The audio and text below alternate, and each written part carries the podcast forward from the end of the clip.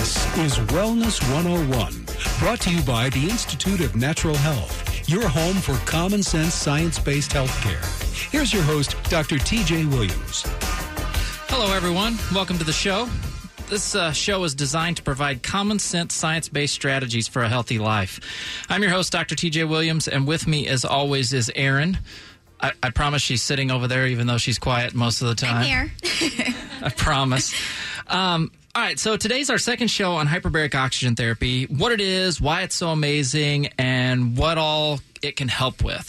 So, I want to take a few minutes here and I want to recap what we talked about last week. Uh, we talked about in the very beginning of hyperbaric oxygen therapy, or HBOT for short. Sometimes we'll refer to it as HBOT.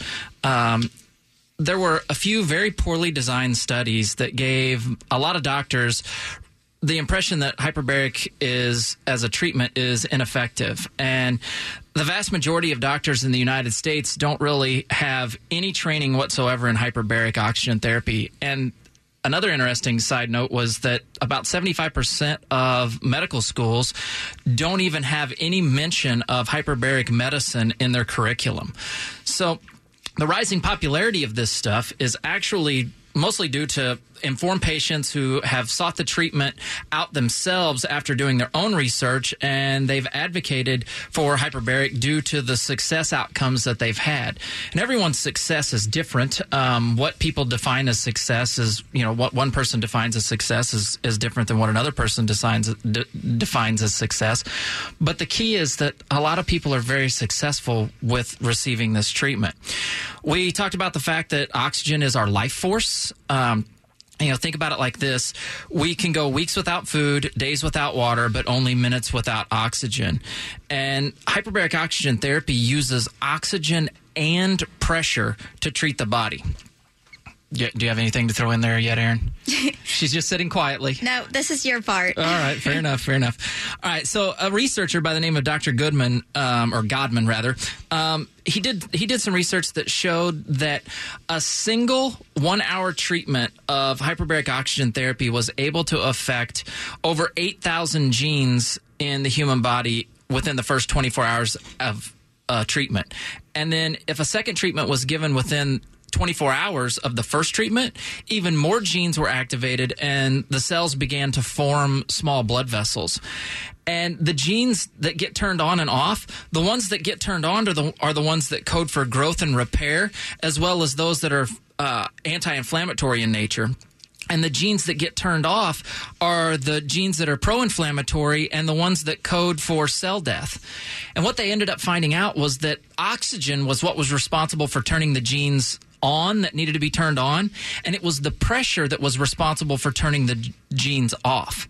So I think that's pretty interesting. And another little thing to throw in there is that the human body only has about 25,000 genes. So if we're affecting 8,000 of them with hyperbaric, we're affecting about 25% of our genetic makeup. And as we do more and more treatments, that number actually increases. So when oxygen is under pressure, it has like a drug like effect on the DNA and other components in the cell. And because of this, this brings about permanent changes in the cell and surrounding tissues. The secret to hyperbaric oxygen therapy's success, though, is the cumulative effect. So basically, what this means is that after each round of treatments, and usually a round of treatments is around 40 or so treatments, the body's tissues have been permanently changed and they don't go back. They've been permanently improved. And that's pretty impressive with considering that's only 40 treatments.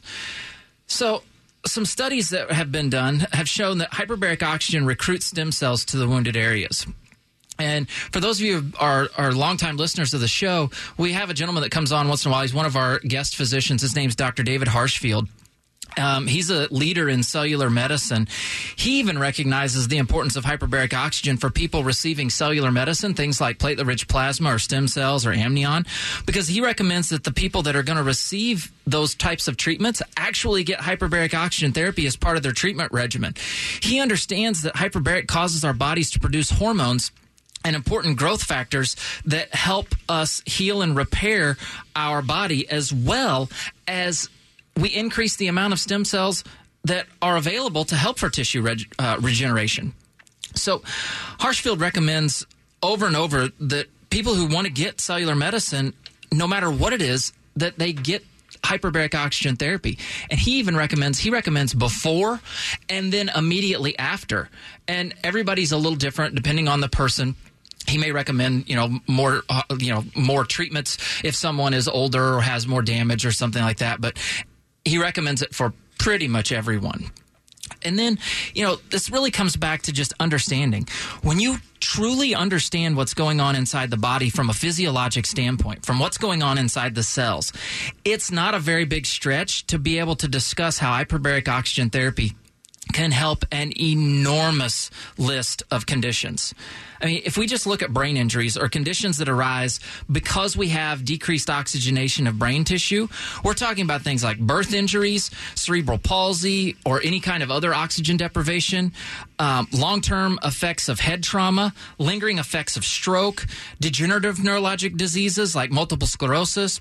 Parkinson's disease, Alzheimer's, non Alzheimer's senility, oxygen deprivation accidents. I mean, like, there are lots of people that you know have heard of these horrible horrific near drowning stories or things like that. I mean all this stuff can can be affected by by hyperbaric oxygen therapy when you understand the physiology. It's used a lot for carbon monoxide poisoning heart attacks wound healing. I mean wound healing. A lot of people have been burned. I mean, diabetic wounds um, skin grafts anything that we can do to repair and heal recovery after surgery doesn't even mean you know uh, you know any kind of surgery. It could even be cosmetic surgery in nature. And we have a lot of patients who come in after they get Botox and fillers or chemical peels that they're just trying to reduce recovery time. I mean, anyone who's received those treatments knows that, yeah, you're going to be bruised likely, you're going to be swollen, you're going to be red. And, you know, there are things that can be done to decrease that downtime to get you back out there in the world. And when we, when we talk about hyperbaric oxygen, one of the concepts that we like to employ eh, or, or talk about is earliest possible intervention. It basically means that we need to intervene as quickly as we possibly can after any kind of event that's happened that decreases oxygen to any part of the body. But it's not just I mean, my understanding is that you still have seen great improvements with patients who have had these oxygen deprivation injuries years before, right? Yeah. And that's the thing. There's so I think we talk about it a little bit later. I think I, I wrote some notes about it. When when when we have brain injuries, you know, we used to think that that tissue just died. And the research is starting to show that it doesn't really die. It just kind of goes to sleep and it can be woken back up and actually improve and start to function normally again. And that's the incredible thing is, I mean, somebody could have, um, you know, a massive concussion that created all kinds of damage or a stroke, you know, 10, 15 years ago and still receive some sort of benefit. Now, is it going to return you back all the way to pre stroke or injury status? No, probably not. But just increasing quality of life, that is a huge step for a lot of people. Right. Well, and I think that that is one of the, you know, our big points with hyperbaric oxygen therapy is that this is not generally a cure all. It's a great addition. And for anyone who you know, has a loved one who has suffered from a stroke or, you know, any sort of oxygen deprivation injury, autism, all of these different conditions where are they going to, you know, someone with a stroke, are they going to be back to where they were before? Maybe not, but the huge improvements are life changing. Right, and uh, we like to we like to say that this is a this is a, a an, it's not an either or type of treatment. You don't if you're looking for hyperbaric oxygen therapy, you don't have to choose. Oh, I'm going to do hyperbaric, or I'm going to do some sort of other standard treatment that is for whatever condition. You don't have to choose between either or. This is a both and, meaning a quote both and. That means that you can do both of these treatments and get the benefits of both. Why not try? The worst that hyperbaric is going to do is nothing. You're in no worse shape than if you give it a shot. And what happens if you do get some improvements? Right. And I mean, the science is out there that shows that this can make huge changes in your body. Yeah, so, it is. I mean, if you have if you have any kind of knowledge whatsoever in how physiology works and how the body works, you know that we have to have oxygen to live. If we don't have oxygen, we die. We can make it for quite a while without water. We can make it even longer without food, but we can't make it without oxygen. And so if we can supply more oxygen to the tissues, it makes perfect sense that we're going to improve function. Right. Right. And I think that because this has not been, you know, it's not something that is used as the only treatment, a lot of people don't see it as a potential treatment. It's just not really discussed where Right. it can make, you know, it can give you great benefits when it is used in conjunction with other therapies. Right, because what hyperbaric does is it puts out the inflammatory fire. And when you start to realize that inflammation is the one thing that all conditions and disease processes that take place in the human body has in common, you can start to understand how vast the possibilities are with hyperbaric oxygen therapy. We can just step in and do lots and lots of things. Yeah, are there a few conditions out there that you don't use hyperbaric? Yes, absolutely. And you know, that's just a matter of just knowing what those two or three things are. But the key is that it likely can help, right? So before we go to break, I want to talk about the physics portion of this and why it works. We talked about it last week. It basically revolves around Boyle's Law and Henry's Law. These are things that you learned in high school. Every single one of us learned it. We took a test. We forgot it two minutes after we walked out of, off, out of that test. So Boyle's Law is the balloon. Think about this. Boyle's Law states that if a fixed volume of gas changes inversely with the pressure on it. Meaning, if you blow up a balloon at sea level and you take that balloon and you dive deep into the ocean, the pressure of the water collapses that balloon and makes that balloon smaller. That is Boyle's Law. And then Henry's Law says that the amount of gas dissolved in a liquid changes with the pressure on the gas. This just basically means this is the soda bottle example. When we, every one of us has looked at a, at a bottle of soda and we before we open it we see inside that bottle that there's no air in there there's no bubbles there's nothing. And when we release that pressure all of a sudden all that gas escapes. That pressure that, that gas was being dissolved in that fluid because of pressure. All right? So that's our physics lesson for the day. When we come back we're going to talk some more about hyperbaric and inflammation and how the body responds to hyperbaric and putting out the inflammatory fire. This is wellness 101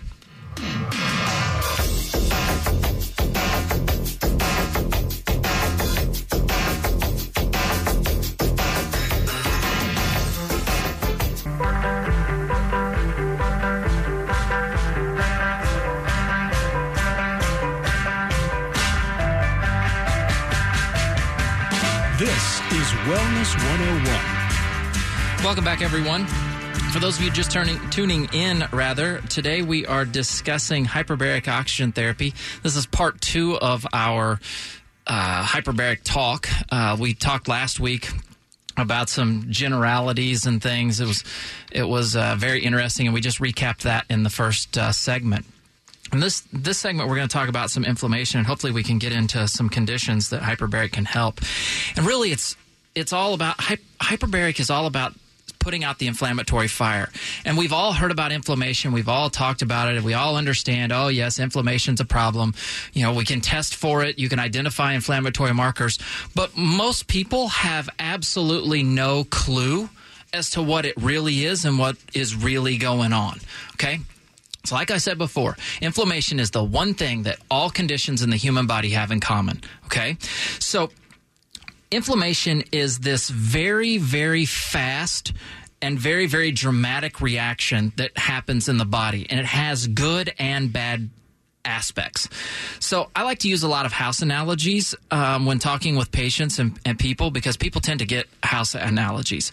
So the inflammatory response with a house analogy kind of looks something like this Imagine your house catches on fire, and then very, very quickly, someone comes in and dumps hundreds of gallons of gasoline on that fire all at one time.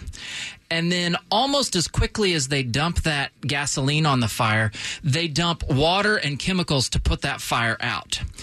In a properly working person that has everything that they need, this is what happens. The body will catch the inflammatory fire. It takes place and puts the fire out almost instantly. And when that happens, then all these things that a body needs to heal an injury, repair it, and clean up the injury come to the site. All right. So, what causes it? So this is well, I mean, I'm trying to understand. This is like swelling when Yep. you hurt, you know, your ankle. Like Right. you swell, and there's a reason why you're swelling. That's right. You you if you hurt your ankle, if you sprain your ankle or strain your ankle, you you tear a ligament or injure a ligament in just as quick as you can imagine, the inflammatory fire takes place, and then the the the body starts bringing in everything to heal and repair. And this is what is swelling. It's once everything comes in, that's when the swelling takes place. So the swelling actually means that your body is working correctly and trying to heal itself. Yes. Okay. the swelling and the redness is your body re- is your body um, responding properly. And there are actually some people out there. There's a book out there uh, talking about. I think it's "Don't Ice That Sprained Ankle," talking all about how. Like ice isn't always the best thing that we can do for injury. Certain injuries, yes, but not every injury needs to have ice. Actually, some injuries they're suggesting actually need distraction and movement um, almost immediately rather than ice because ice compresses the area, decreases the blood flow, causes the inflammatory response to be delayed a little longer, and creates more issue. You know, that's really neither here nor there for this. Right. I got you off track, didn't I? Yeah, but that's out there. There's information out there on that. So, you know, I think it's important for people to know that there are two sides of the fence of that. So, a lot of us think about inflammation when we have a big injury like that. We sprain something, we tear something, but you know, we have other inflammation from other things too. Things like heart attack, stroke, a head injury, we break a bone, all of these things. But we also can get injuries and, and inflammation from small things like breathing poor quality air or eating food that you're sensitive to or flicking someone with your finger. You know, you just pop somebody with your finger. We've all done that, if you, especially if you had a brother or sisters. Stubbing your toe, literally anything at all. And the most important part of this is that our health status, our actual health status at the event or at the time of the event determines our reaction to the, and response to the inflammatory cascade that's going to take place. If we have enough vitamins, minerals, and proteins, that's extremely important because that will help us have a better inflammatory response. Does that make sense? No, it does make sense, and it. She's kind of sitting over there with a little bit of a blank look. Well, no, It I- happens when I get onto these types of topics. it makes sense as to why so many of the doctors, and I know that you feel this way also, are once you understand how hyperbaric oxygen therapy, you know, how it's beneficial to the body, it's in an ideal world, everyone, especially once you get past a certain age, would be getting hyperbaric oxygen treatments on a regular basis. Yeah, on a, on an absolute, it would be, it should be something. I mean, I'll go out there and say this should be something that anyone with any age on them whatsoever, and I, you can determine what's old to you.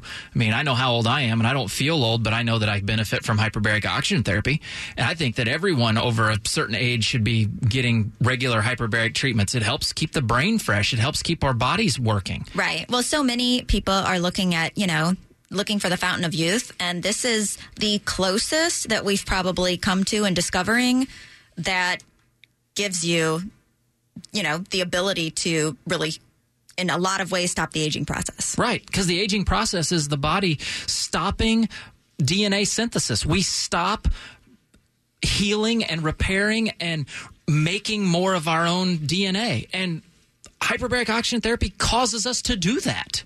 So it just makes common sense. If you, if someone knows what they're doing and understands the physiology and what's going on in the body, hyperbaric in the right hands can help so many people. Right. Well, and that's something that Com- common sense, science based healthcare. Right. um, but because it is very beneficial and it can make a big difference, it also means that you need to be somewhat selective in where you go for hyperbaric oxygen therapy because it is powerful and it has to be used by someone who knows what they're doing. Right, right. Yeah, you got to. You really need to to be doing mild, for if you're just doing it for health reasons. Mild hyperbaric is the way to go. Um, there are hard chambers out there. I'm talking about soft chamber stuff um, with mild hyperbaric. Hard chambers they can get really really high pressures. You know, three, four, five, six atmospheres. Most humans can't stay conscious past three atmospheres. It just there are a lot of things that go on. These are the these are great big things that would be used like in Navy diving and stuff like that, where Right. they're going like super super deep. and where they you know generally used in hospitals and emergency settings where the person has little likelihood of having more brain function they are able to use this as a like a last ditch effort Yeah, too but, yeah, but the problem is that the, most of the most of the hospitals that have them, they're- don't have technicians twenty four hours a day to be able to throw someone in there. So if you inconveniently outside of business hours, normal business hours, have something where you need to be put into that chamber, eh, they, they'll just pass. I mean, Right. what in the world? I mean, anyway, that's beside the point. right my whole point is that make sure that you go to some place who that you know where the technicians know what they're doing and they know what pressure is going to be Best, best for you. for what yeah what Yep. you're trying to treat Yep, that's exactly right. So, how does inflammation happen? Basically, it happens because oxygen to a specific area, even a even a blood vessel, is compromised, and that compromising the the oxygenated blood flow is what causes the problem. It causes these white blood cells to come in. They have a very specific name. I'll spare you the name. Um, polymorphonuclear uh, lymphocytes. I, I couldn't handle it, or neutrophils rather, PMN, uh, polymorphonuclear lympho, uh, neutrophils, and they they come in and they plug up the hole. They dump a bunch of things out, chemicals and enzymes and things, and then they start sticking together. And then when blood flow comes back, we can get this stuff called a reperfusion injury. And anyone out there who has had a heart attack because of a blood clot, and someone or or a stroke because of a blood clot, and they were given a, a clot busting medication, of something that breaks down that blood clot, they know that there is risk of getting what is called a reperfusion injury. That means when we put blood flow back into that area, we can create a lot of damage. And we do so by creating these free radicals. These free radicals want to bind to absolutely anything in the body. And what's crazy is that these free radicals, if there's an oxygen out there, these, these free radicals are OH. You know, if you go back into chemistry, it's an oxygen and a hydrogen. It has a negative charge. If you have more oxygen in your tissues, if you have more oxygen in your blood, you have an extra oxygen molecule that can bind to that, and now you make water, which is basically an inert. You get a an H and two O's, right? Or hydrogen and two uh, and a hydrogen, Yes. two hydrogens and an oxygen. If we have more oxygen, we can bind to this stuff, and we can create something that's completely inert and save more people. But you have to have that oxygen in there to begin with. Erin's again staring at me blankly. yep let's move on All right, what do you want to talk about now? now Liz is laughing at me. But that's how inflammation happens. And knowing that we get more inflama- uh, get more oxygen in the tissues, we can put out more inflammatory fire. That's Right. the key. I, I can appreciate the fact that you understand why it works, but if I just assuming that most of the people who are listening are like me, I don't need to know exactly how it works. I just need to know that you know how it works and that it could possibly work for me. And so I really think we need to jump into some of the conditions that we know hyperbaric can treat. So what do you want to talk about first? We have a lot of them. There are tons. Want to talk about traumatic brain injury, heart disease, arthritis? You pick. Oh, I put her on the spot, ladies and gentlemen. She's like, I don't know. I don't know. Well, start with traumatic brain injury. We do have to take a break. When we come back, we're going to start talking about um, hyperbaric, the inflammatory response, and how hyperbaric oxygen can help people that have had traumatic brain injuries, things like concussions and things like that. So hang around. It's going to be exciting when we come back. This is Wellness 101.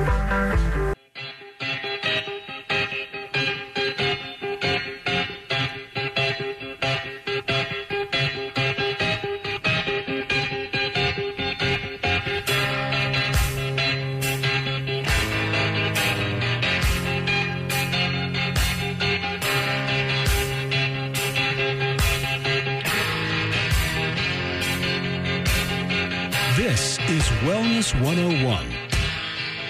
Welcome back, everyone. We are talking about hyperbaric oxygen therapy, round two.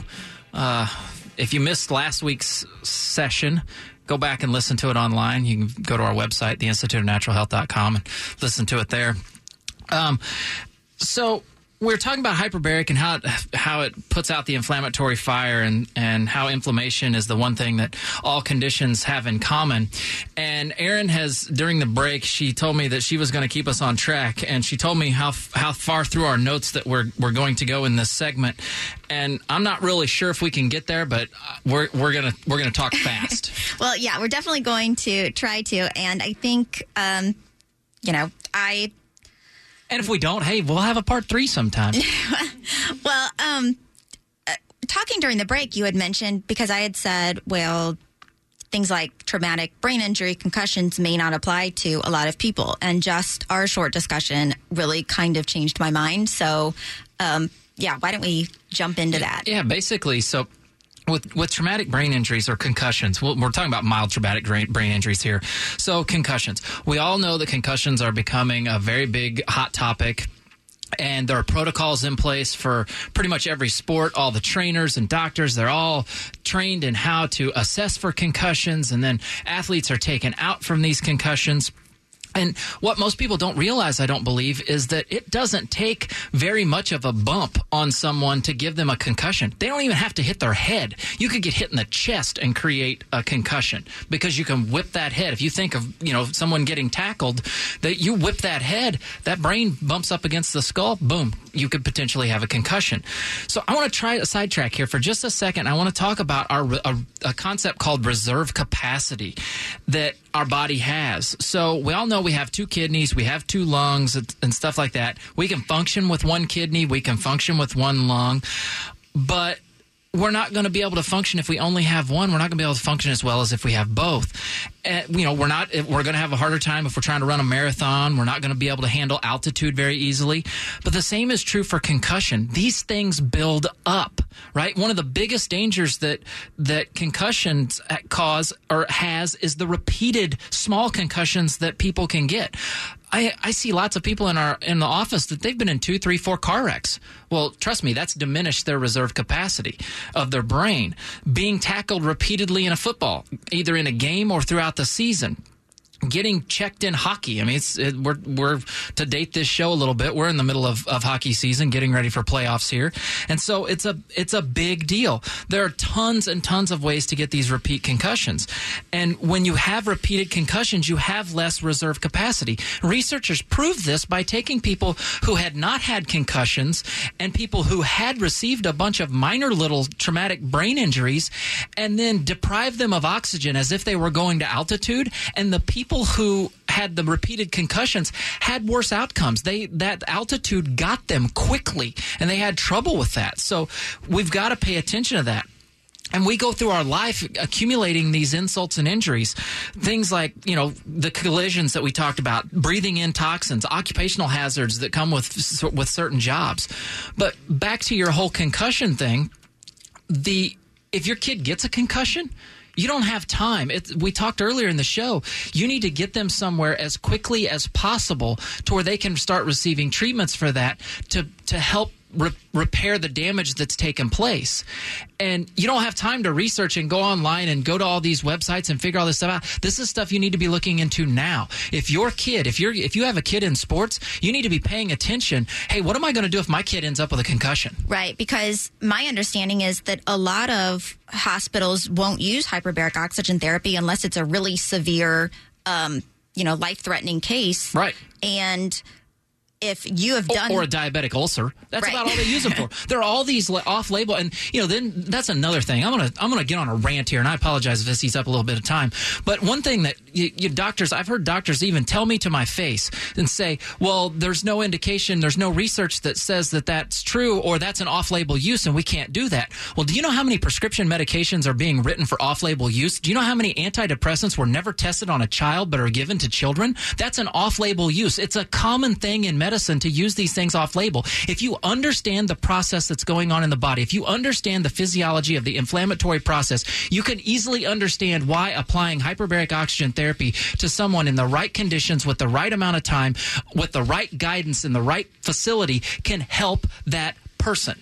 So it makes no sense. And guess what? Yeah, there might not be a lot of research out there, but there's not a lot of money in hyperbaric oxygen research. And guess what? 50 years ago, there wasn't a lot of research on that medication that you're doing either. Somewhere, somebody did the actual clinical work and said, you know what? We have this one person over here that responded extremely well. And I have this other person that responded cl- extremely well. And this person that responded extremely well. Somebody's got to be a pioneer. And I'm not afraid to be a pioneer in this one because it's beneficial. Well, and I, what I think is so you know, and not even any applause from the uh, from the gallery or anything. Oh, yeah, there we go. Thank you, thank you. what I think is so surprising is that many doctors who don't know much about hyperbaric, because if they knew anything about it, would they would be behind. You're right. You know, expanding the use, but when they don't know much about it, they are against trying this as a treatment Whereas they don't have an issue prescribing a prescription for an off label use when the research that we do have on that prescription, we know that there are side effects. Right. Because I don't know that there are any medications out there that there aren't known side effects for. Right. So it it's kind of crazy that they would not be willing to have a patient try hyperbaric oxygen therapy, which at worst may not do benefit. anything. Yeah. Yeah. At worst, it does nothing. So it just it is definitely something to keep in mind because if something happens and you know someone you love has a concussion, this can make a huge difference. And the earlier they get treatment, the more of a difference it can make. Right. And the one thing that we do know about concussions is that these repeated concussions, they create problems later in life. I mean, this is this is the basis of all this stuff with football players and all these these you know lawsuits and things that are out there they're they're really upset that they that this information was hidden from the players. So is it something so you're saying concussions, you know, having repeated concussions, you would know if you had a concussion though, right? No. No, you don't. I mean, so, if you're not assessed, you may not know. So, I mean, I have been in. You if know, you've been in a, a car few, wreck that's, that's faster than five mile an hour, you probably had a concussion. Really? Yeah, it's crazy. Even if you didn't feel the effects of it. Correct. Just like you don't feel the effects of breathing in, you know, the carbon monoxide when you're filling up your gas tank at the at the uh, at the gas station. But trust me, that carbon monoxide that's coming off that gas is creating a problem for you. These are all things that happen. So, all right, all right, we're going to move on to yes, stroke. Stroke. All right, what do you what do you got on stroke? You want me to light them up with some stuff? Yeah. No, number five cause of death in the number in the United States. Number two cause of death in the world. Basically, a stroke is just disrupted blood flow to the brain. There's four different kinds: thrombotic, where we block a blood vessel with a clot; embolic, meaning a clot travels to the brain and creates a problem; hemorrhagic, that's a bleed. So the, there's a bleed in the brain, and then there's subarachnoid. This is outside the brain. Um, it's a ruptured vessel outside the brain, um, and it too, it too is a bleed. So when the when the brain is damaged in a stroke, it, we have this center area of damage and the damage always happens on the downhill side of the clot so we have or the or the or the bleed so we have disrupted oxygenation to that area. And we don't have a lot of collateral oxygen to to our brain. It's fed by just a handful of vessels and we don't have a lot of collateral circulation. So when we when we create damage there's this center area that gets a lot of damage. And then as we go out from that center area the damage there's damage to that tissue but that tissue kind of like goes to sleep. And they call this area that where the the cells are alive but they don't function very well they call this area the ischemic penumbra. And with hyperbaric oxygen therapy, it's this ischemic penumbra that we believe is what's reactivating and waking back up and coming back to life and that's what we're helping. Will we help the de- very center of that?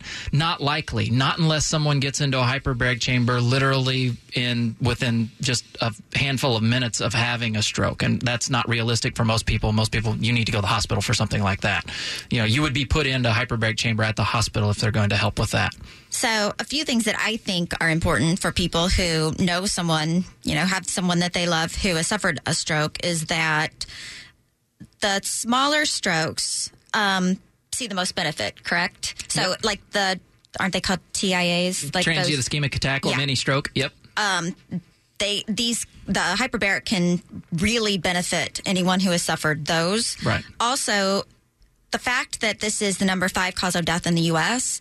is most likely due to the fact that we're able to keep these people alive. Right. But unfortunately, their ability to function is greatly reduced, and that's where hyperbaric comes in because they might be going through physical therapy, you know, types of re- rehabilitation hyperbaric is an amazing addition to those kinds of therapies. Right. It's, it's not to use instead of those. It's not an what, what did we what did we say earlier? It's not an either or. It's, It's not an either and. or. It's both and. You don't have to choose either hyperbaric or conventional treatment. You can choose both and see the benefit. That's the wonderful thing about hyperbaric oxygen therapy.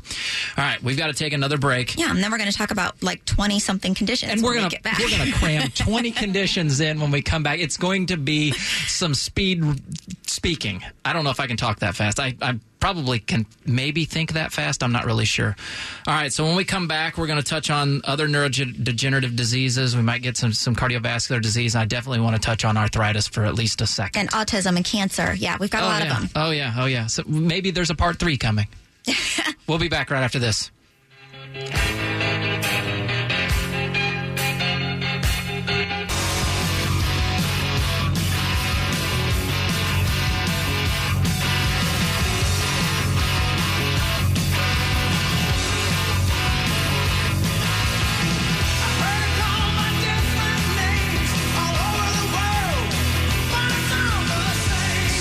Wellness 101.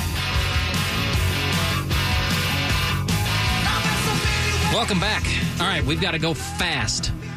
There's a million ways. Uh, little Sammy in the background that got me all excited. All right, so uh, so we've been talking about hyperbaric oxygen therapy and how it benefits um, different conditions, how it benefits the infl- inflammatory response, and we're going to go through a bunch of conditions here in this last segment, and we're going to talk about how this helps with the inflammatory response with these conditions. So we just talked about concussion and how it helps with concussions, traumatic brain injuries.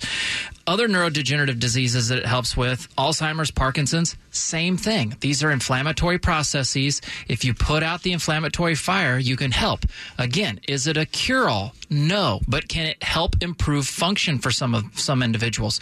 Yes. Yeah, and anyone who has a spouse or a parent who is dealing with something like Alzheimer's or Parkinson's, those minor improvements, because I know we've seen it happen, they are life changing. Yeah, it's literally it's it's like someone goes from not being able to feed themselves to being able to feed themselves. How huge of a thing is that? That's massive.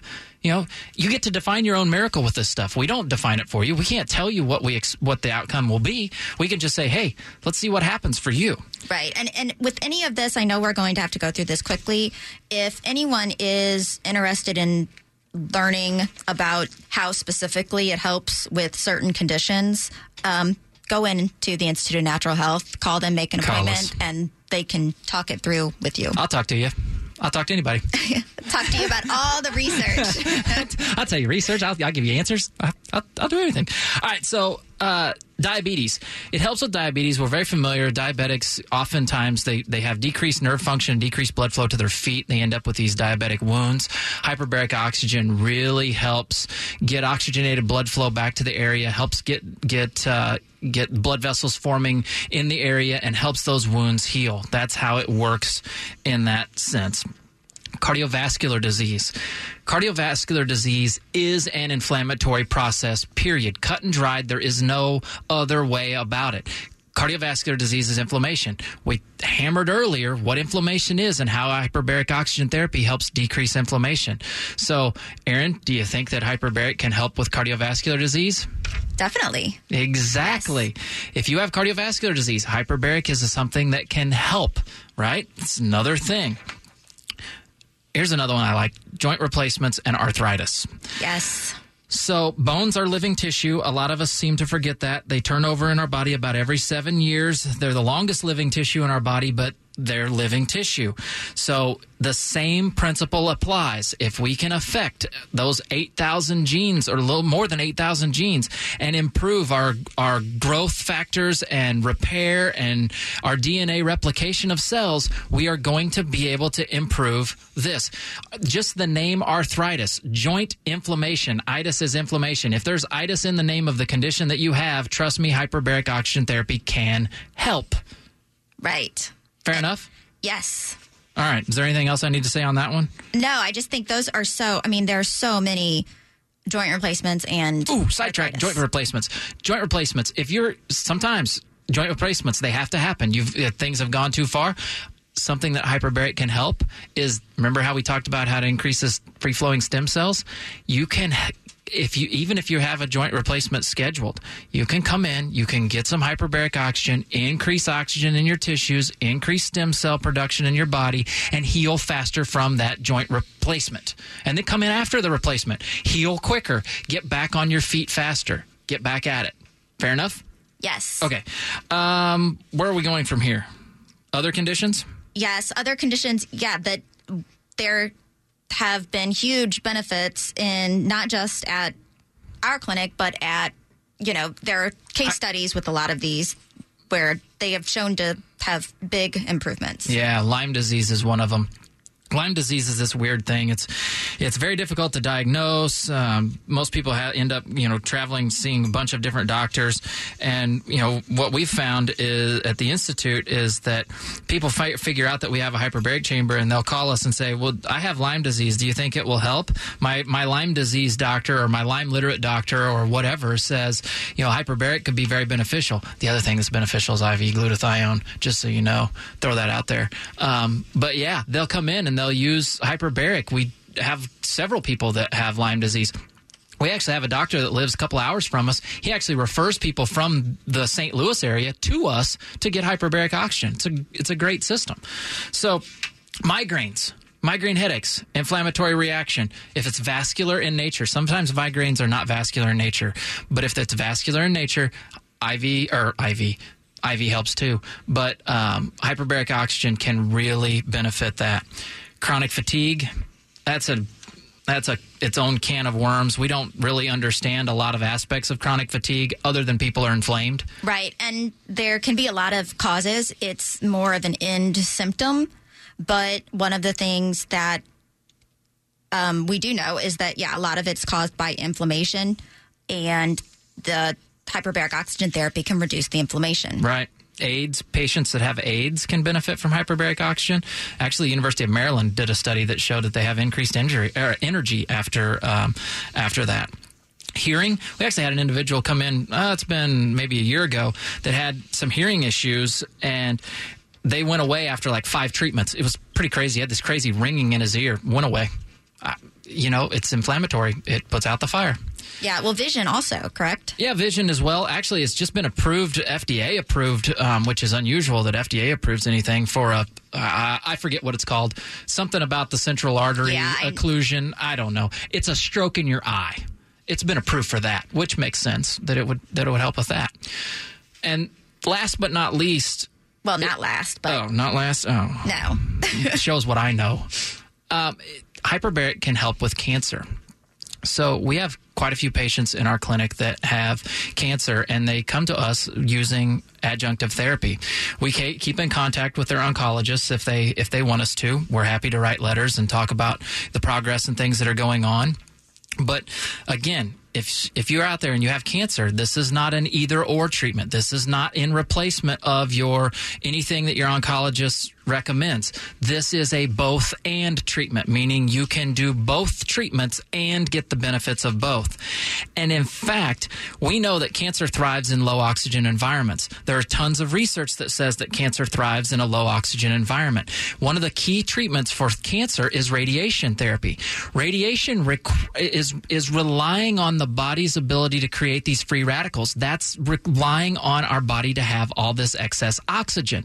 You have to have the oxygen. There's actually research that shows that people who get hyperbaric and do radiation actually have more success with their radiation treatments because they've got that oxygen there to keep the healthy tissues alive and puts oxygen rich uh, environment into the cancer, and the cancer can't survive.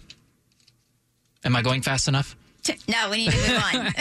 well, and I don't see this on here, and I'm guessing I know why it's not on here, but I'm going to bring it up anyway. Okay. Um, is that autism um, can be really there have been huge improvements um, Yeah. with children with autism and i know that that is somewhat controversial which is probably why it has been taken out um, That's exactly why I took it out. Right. but I'm going to bring it up anyway because I think it is extremely important for people to know that there are huge improvements. We're not talking about a cure. We're not Right. talking about, you know, all of a sudden, um, you know, everything is perfect. But those, you know, a child becoming able to, you know, speak to you and interact and maintain eye contact and feed themselves. There are huge benefits to hyperbaric oxygen therapy, and the Institute actually has a hyperbaric oxygen chamber that is specifically equipped for autistic children where you don't have to wear a mask. And because uh, we have found that a lot of children who have autism have trouble having something over their face. So um, that's a huge benefit. Right. My Um, own caveat there. Her own little caveat, ladies and gentlemen. That's Dr. Erin for you. Right.